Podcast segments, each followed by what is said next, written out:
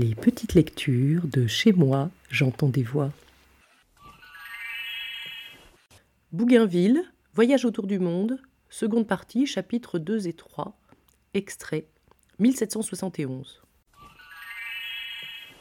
Au vol près, tout se passait de la manière la plus aimable. Chaque jour, nos gens se promenaient dans le pays sans armes, seuls ou par petites bandes.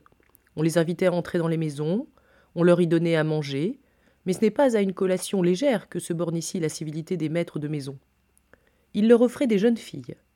La case se remplissait à l'instant d'une foule curieuse d'hommes et de femmes qui faisaient un cercle autour de l'hôte et de la jeune victime du devoir hospitalier. La terre se jonchait de feuillages et de fleurs, et des musiciens chantaient aux accords de la flûte un hymne de jouissance. Vénus est ici la déesse de l'hospitalité. Son culte n'y admet point de mystère, et chaque jouissance est une fête pour la nation. Ils étaient surpris de l'embarras qu'on témoignait. Nos mœurs ont proscrit cette publicité.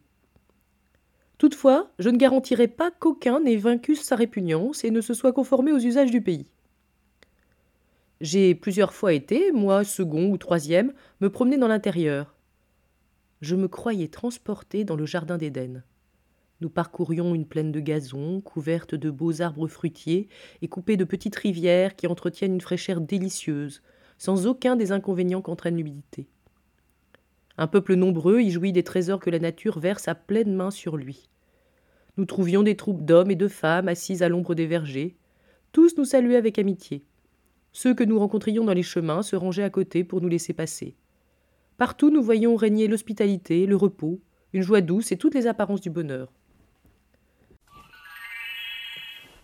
Les premiers jours de notre arrivée, j'eus la visite d'un chef d'un canton voisin qui vint à bord avec un présent de fruits, de cochons, de poules et d'étoffes.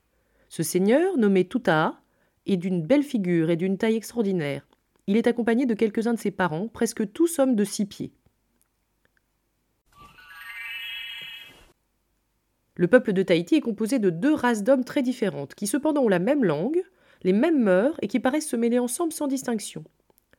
La première, et c'est la plus nombreuse, produit des hommes de la plus grande taille. Il est ordinaire d'en voir de six pieds et plus. Je n'ai jamais rencontré d'homme mieux fait ni mieux proportionné.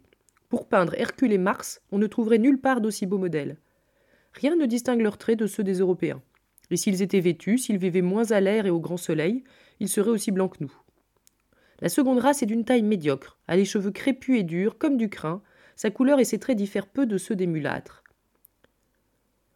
Comme les Tahitiennes ne vont jamais au soleil sans être couvertes, et qu'un petit chapeau de canne garni de fleurs défend leur visage de ses rayons, elles sont beaucoup plus blanches que les hommes. Elles ont les traits assez délicats. Mais ce qui les distingue, c'est la beauté de leur corps, dont les contours n'ont point été défigurés par quinze ans de torture.